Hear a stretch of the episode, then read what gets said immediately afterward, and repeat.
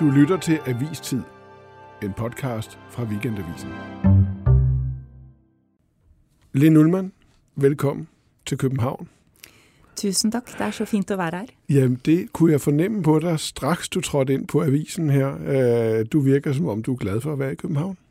Veldig glad for å være i København. Det eh, Nordmenn er stort sett veldig glade for å være i København. Hvorfor det? Ja, vi syns Vi syns Eller jeg syns at å, det er en så vakker by, og alle virker litt mer cool.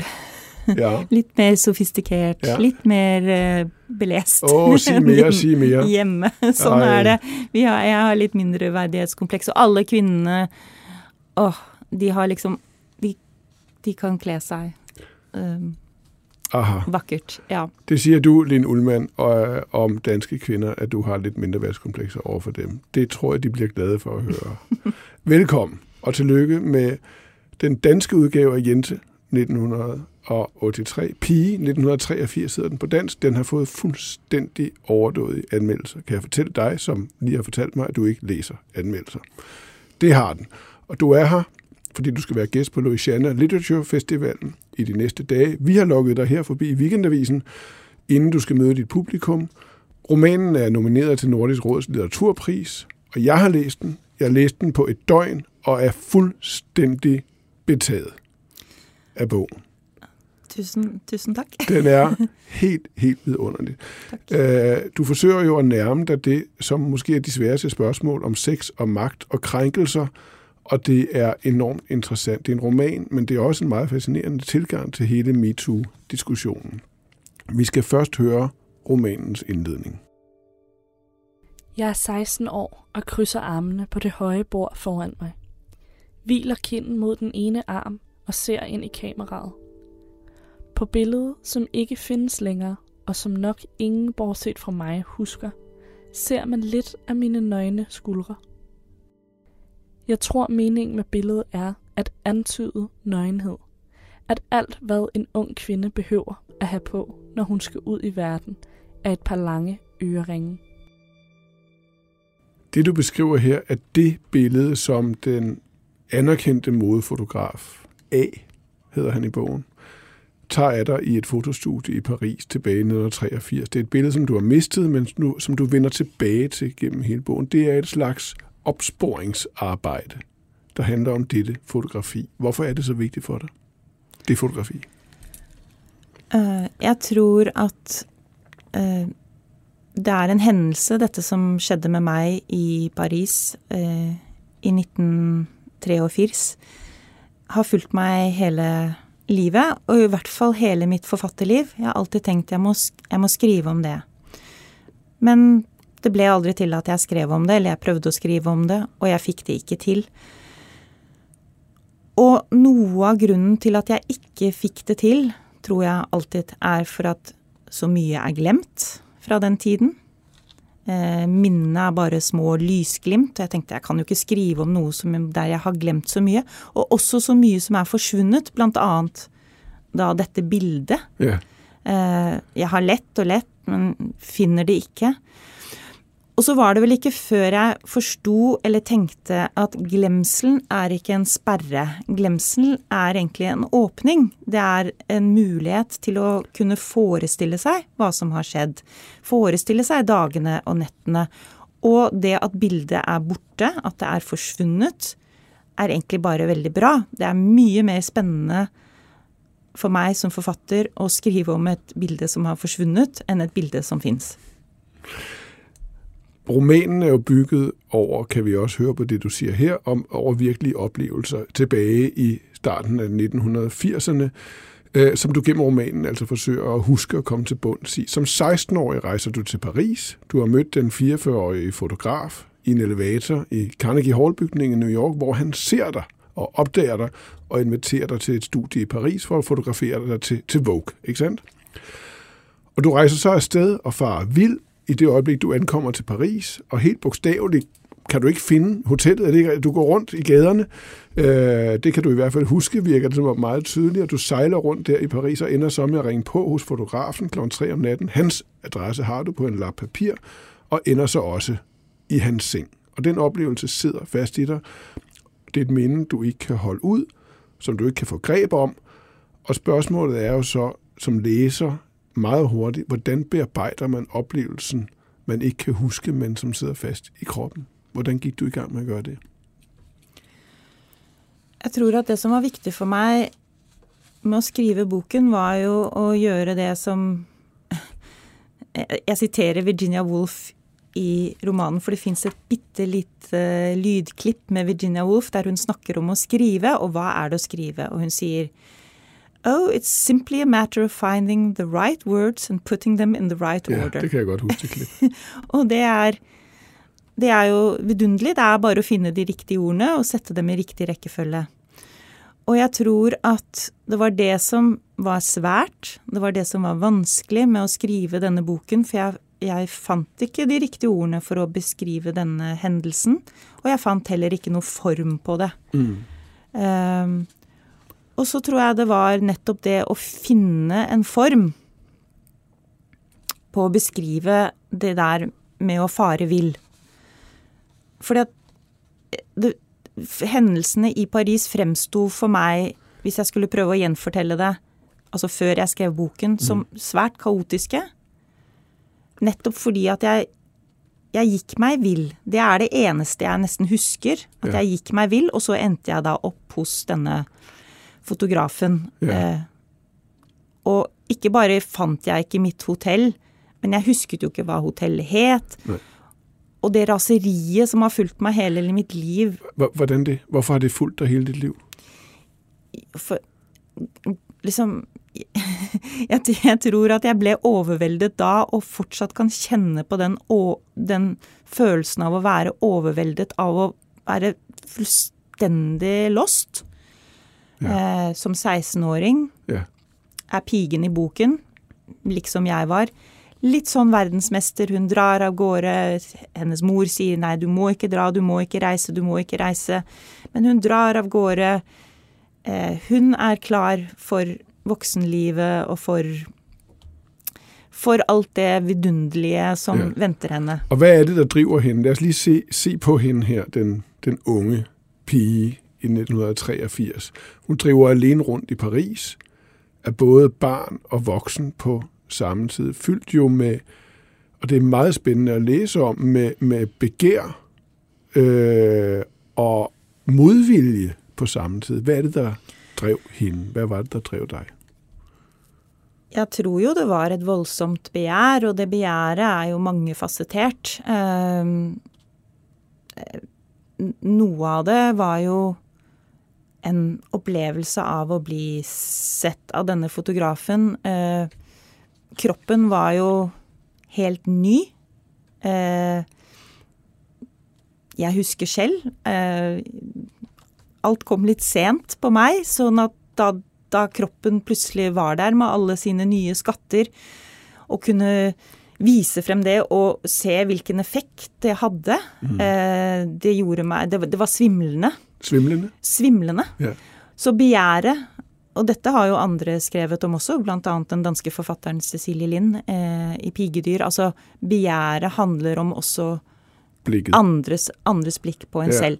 Men så var det også et konkret begjær for den mannen. Altså å komme i en, en, en seksuell situasjon som var overveldende. Ja. Du ville ha ham. Hun ville ha ham. Hun, Hun ville ha ham. ville ha ham, Ja. men skiftningene skjedde veldig fort. Ja. Fra et voldsomt begjær til en eh, voldsom eh, frykt eller eh, vil, Modstand vil, også. Motstand. Ja. Eh, vil, ja. Mm. Godt, det kommer vi til om to sekunder. Du taler om, om det, det, den situation, hvor pigen bliver mødt af mandens blik, øh, og jo sukker efter at blive voksen. Det handler om at blive så voksen. At blive set af mænd præcis ligesom moren, som er verdens smukkeste kvinde. Vi skal høre en passage øh, fra bogen. En ting var jeg ganske sikker på. Når jeg fyldte 16, så ville alt løse sig. Det var bare at se på min mor. Måden hun gik fra rum til rum på, og blikkene, der fulgte hende. Mor lagde mærke til blikkene og lå sig ustandsligt for øje på. Alle, der så hende, blev fængslet af hendes skønhed, blev grebet af lysten til at kysse eller slå, eller begge dele. Jeg var 8, 9, 10, 11, 12, 13 år og havde en krop, som ikke fængslede nogen. Er det at blive atroet eller begære at kunne tiltrække blikket fra manden, er det en vigtig del at blive anerkendt som en voksen, ung kvinde? Jeg tror at hele mitt forfatterskap på mange måter, og ikke minst denne boken, har handlet om blikk. Hvem er det som ser, eh, og hvem er det som blir sett på? For den som eier blikket, eier også historien. Så det som er viktig i denne boken, eh, er at ja, hun blir så Hun blir opptatt av denne mannens blikk på seg, men det skjer i løpet av romanen en forandring der det er hennes blikk, yeah. pigens blikk, yeah. som er det sentrale. Yeah. Og jeg, da jeg skrev, så, så, var det viktig, så ville jeg gi henne det blikket. Og det er, og det er, det, det, er jo den forventning man følger som leser. La oss lige bli den første del, altså mannens blikk. Hva er det, der ligger i mannens blik? En ældre fotografs blik på en 16-årig kvinde, pige. Ja, dette har de jo skrevet mye om, altså det klassiske mannlige blikket, og hvordan eh, det har definert ikke bare jenter og altså piger og kvinner, men definert historiene vi forteller om våre liv, og både på mikroplan og makroplan, så det mannlige blikket Vi kan godt ha en samtale om det mannlige blikket. Det er det mye å si om. Ja. Jeg syns og jeg syns at det kanskje mest interessante, eller det som jeg øh, fikk til i boken, det var å si noe om det om pigens blikk. Blikk. Altså det, Ja. Ikke bare det kvinnelige blikket, Ja. men jenteblikket. Pigens blikk. Okay. Både, Pige, både for å definere seg selv, men også også for å si noe om, om den fortellingen yeah. som utspilte seg. seg. Men jeg må lige spørge deg øh, først. Nesten alle mannsfigurene øh, i romanen er jo grænseoverskridende på en eller anden øh, på en eller anden vis. Hun protesterer ikke pigen, når de gør tilnærmelser til hende. Øh, jeg, vil først lige spille et øh, klip for vores lyttere, øh, hvor hun indleder forholdet her til fotografen. Da jeg kommer ud fra badeværelset, har A lagt sig nøgen i sengen. Jeg klæder mig også af. Han siger ikke, at jeg skal gøre det, men jeg kan forstå, at det er det, jeg skal. Først frakken, så resten. Mærker den kolde vind fra det åbne vindue og varme fra hans krop, i det jeg lægger mig ved siden af ham under dynen. Sengen er en madras på gulvet. Sengetøjet er hvidt. Der er ikke gardiner for vinduerne. Udenfor er det begyndt at sne. Hans hud er gammel, som et branket stykke skin. Jeg er ikke jomfru, men jeg har aldrig mærket sådan en hud før. Hun går jo, virker det som om her, ret passivt ind i, i relationen. Der er, det er ligesom et manuskript, hun følger. Øh, som du ser det i dag, bliver hun så udnyttet af ham?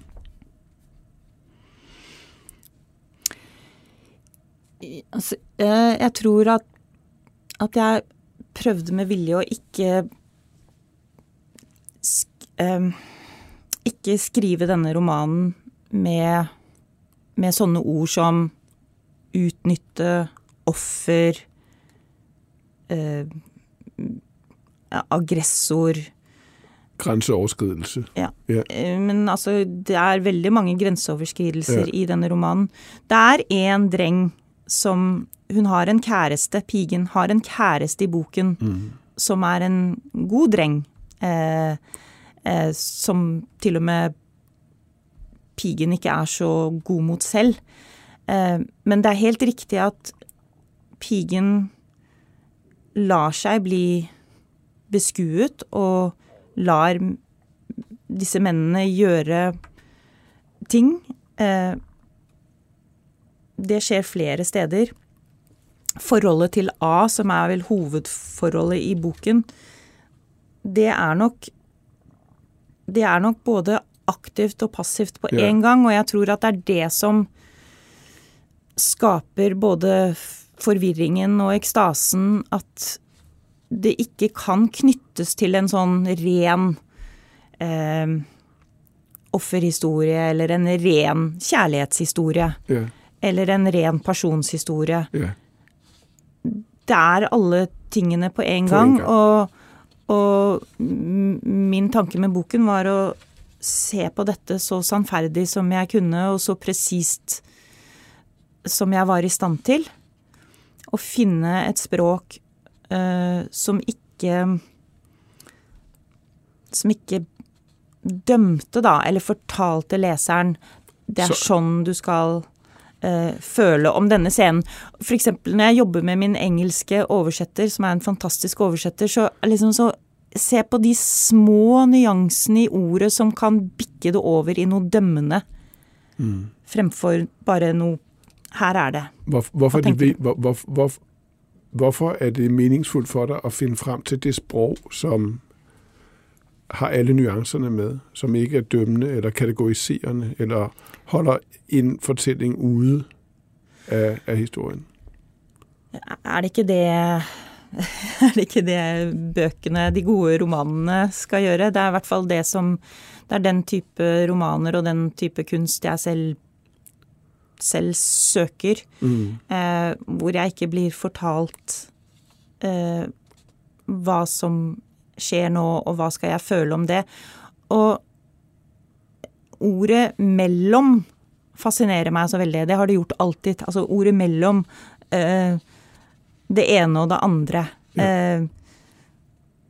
Så det er ikke det ene og det er ikke det Nei. andre, men det er noe imellom Ja. der. Og det er det, det, det er det som litteraturen skal gjøre, syns du ikke? Presis. Og det, Ja. der sker jo, det er, at man jo man føler seg meget... Nu, nu, jeg er jo en mannlig leser, jeg er enda en lille smule eldre enn fotografen A, øh, og jeg følger jo dine beskrivelser av det blikk som hun, den 16-årige, forestiller seg at han har.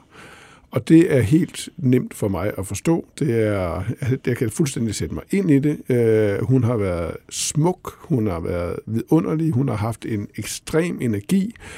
Det har været umuligt for ham ikke at kigge på ham, og som tiden var på det tidspunkt, så var det helt naturligt at invitere hende til Paris. Så sker der noget spændende, som du allerede er inde på her, at blikket vender og bliver hendes blik på ham. Og så er man på en måde et andet sted. Jeg er i hvert fald et helt andet sted, end jeg, end jeg troede, jeg skulle være. Lad os høre øh, hendes beskrivelse af øh, fotografen på et tidspunkt, hvor han ligger og sover. Jeg vikler det hvide lagen om mig og sætter mig op i sengen. Jeg ved det. Jeg ved, at det er uanstændigt at se på ham, når han sover. Uanstændigt at tage for sig på denne måde. Nat efter nat efter nat. Jeg er ikke en mand. Jeg er ikke en voksen. Det er uanstændigt. Det er frydefuldt. Jeg napper tæppet af ham. Den snart 45 år gamle nøgne mandekrop har totter af hår her og der. Når han sover, har alderdommen allerede godt tag i ham. Han er så ubeskyttet. Hans lange, tynde krøller.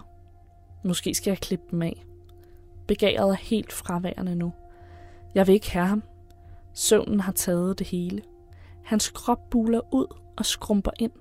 Det gør min ikke. Jeg er 16 år. Han hører ikke, at jeg fniser. Han sover så dybt. Hans krop minder mig om frugt, om overmodne æbler i en skål på bordet under vinduet. Det har vært skønt å skrive, kan jeg fornemme. Det her. Ja, det var skjønt det, det var det. Um, den sovende kvinnen er jo en kjent, eh, et kjent bilde fra både kunsthistorien og litteraturhistorien og annenhver sang. Ehm, så det var fint å snu på det. Altså Prosts eh, På sporet av den tapte tid. Jeg mener eh, eh, Vi ser på Albertine som sover absolutt hele tiden, Mm. og Marcel, som er navnløs, da, som betrakter henne. Eh, så, så det var noe med å gi jenta, pigen, det blikket. For jeg tror virkelig at idet du eier blikket, så eier du historien, og det eh, Og da kommer vi også inn på spørsmålet om makt og avmakt og Og slike er, det ting. for, hva er det for en makt hun tar til, eller hva er det for en historie hun begynner å fortelle der? Ja, det er vel historien om, om uh, henne selv. Altså Ja. historien om eh, Altså, hvem er hun i denne situasjonen? Eh, og det er uh, hun Det er hun som, som nå eier øyeblikket, da. Yeah. Eh, og sånn er det jo. Altså, den som ser, eh, kan også fortelle hva hun ser. Yeah. Den som blir sett på, blir jo fortalt om. Et andet spor i romanen er den, er den 54-årige kvinde, eh, som jo i et slags sammenbrud forsøger å forbinde den unge pige med, med seg selv. Problemet er de her meget store huller i erindringen. Hvordan bygger, bygger vi bor puslespilsbrikkerne, øh, der mangler? Hvordan, hvordan kan litteraturen her bruges til å finne frem til, til sandheden? Forbindelsen mellom det der skete den gang og i dag. Nettopp at, at eh, litteraturen øh, åpner for det rommet, da. Åpner for det å kunne trekke linjer øh, mellom glimtene av erindring. Eh, at litteraturen er det stedet hvor sannheten ikke ligger i fact-checking. Eh, liksom nøyaktig hvilken dag var dette, eller nøyaktig hvilken farge hadde den luen. Men å finne et så presist språk eh, og en form å sette det inn i. Eh, hvor alt det som i, i hverdagslivet er eh, sperrer i Mm. litteraturen og kunsten, er faktisk eh, åpninger. Ja. Eh, Det er vår norske fine forfatter som heter Dag Solstad har jo sagt at han eh, prøver å skrive den Alltid prøver å skrive den boken han vet at han ikke får til å skrive. Mm. Og det Det er en klok ting han sa der, som jeg også eh, tenker at gjelder for meg. Altså du, du, skal ikke skrive de bøkene som du vet du får til, og som du vet hva som Altså, du Nei. må skrive det du ikke får Ja. til, egentlig. Hva- sk- Skaber du den forbindelse som mellom den voksne kvinnen synes du selv, og den 16-årige? Øh, for, for, forstår I?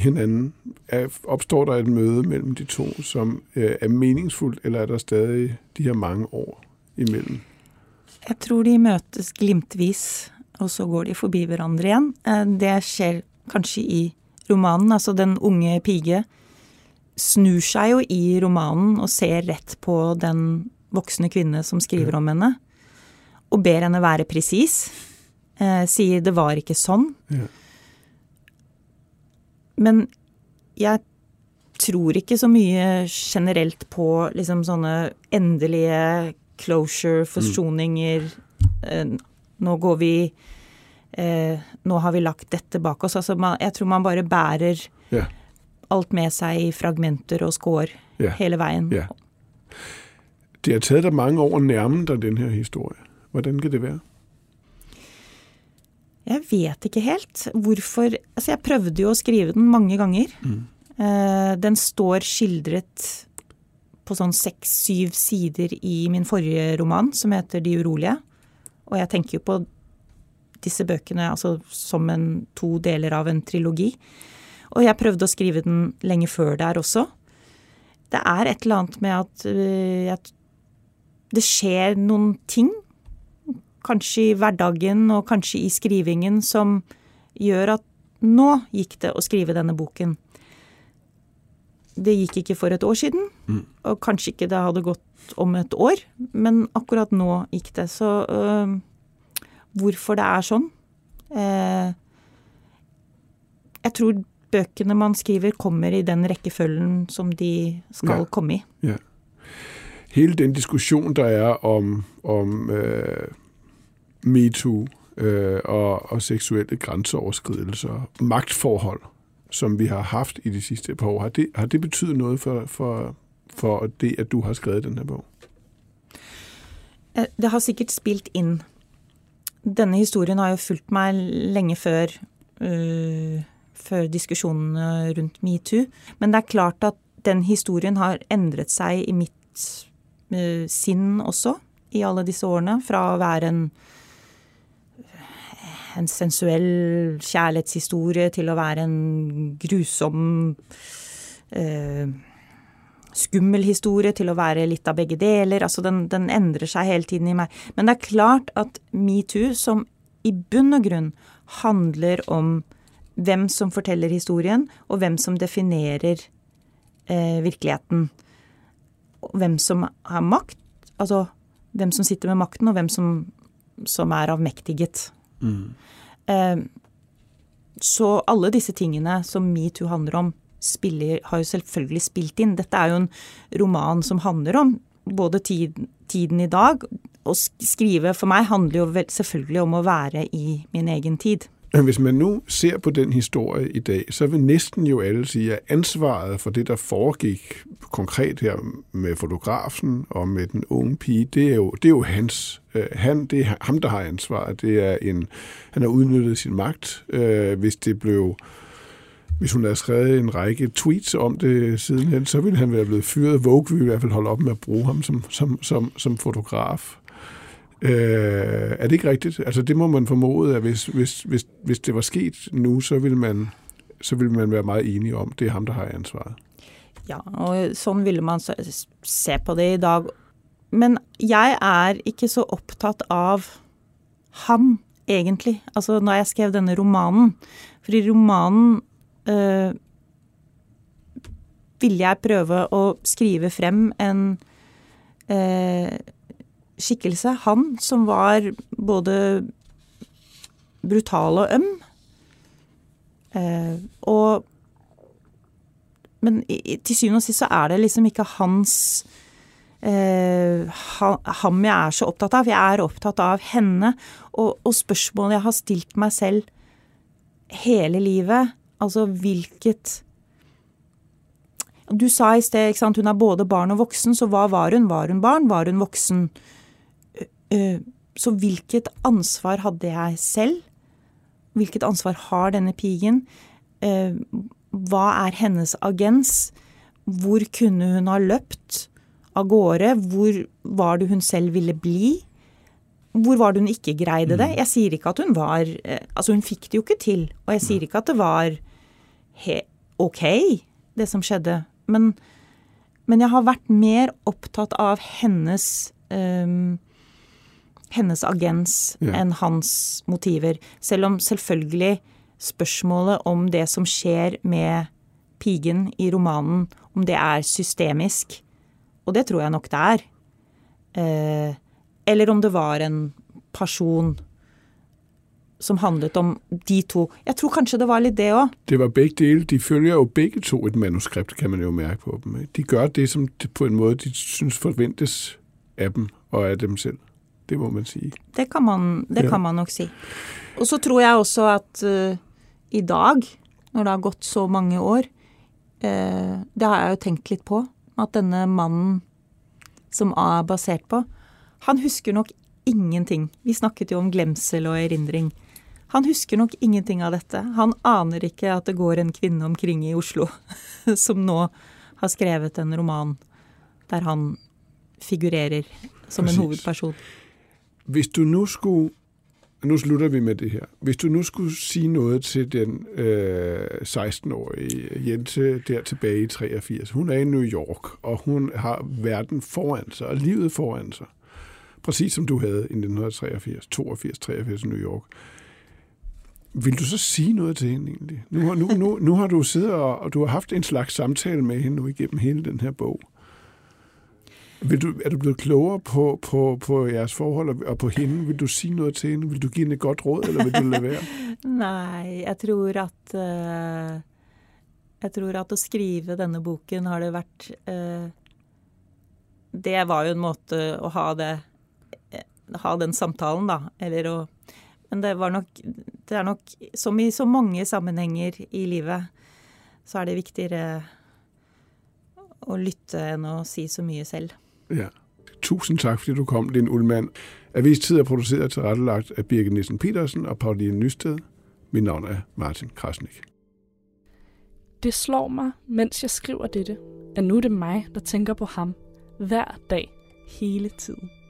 Han ved det ikke. Han ved ikke, at på Torshov i Oslo går der en kvinde rundt i parken, mellem elmene og lygtepælene og tænker på ham. Han husker helt sikkert ikke hendes navn, eller hendes hud, eller hendes hænder. Han ved ikke, at efter alle disse år står, sidder, ligger han endnu en gang nøgen foran hende og bliver set på. Hun ser ham vågen, ser ham sovende, ser ham, når han smiler, ser ham råbe ud i rummet, i det han kommer. Han lukkede øjnene, jeg holdt mine vidåbne. Ser på ham igen nu, så mange år senere. Ser ham gammel, måske syg, 83 år gammel.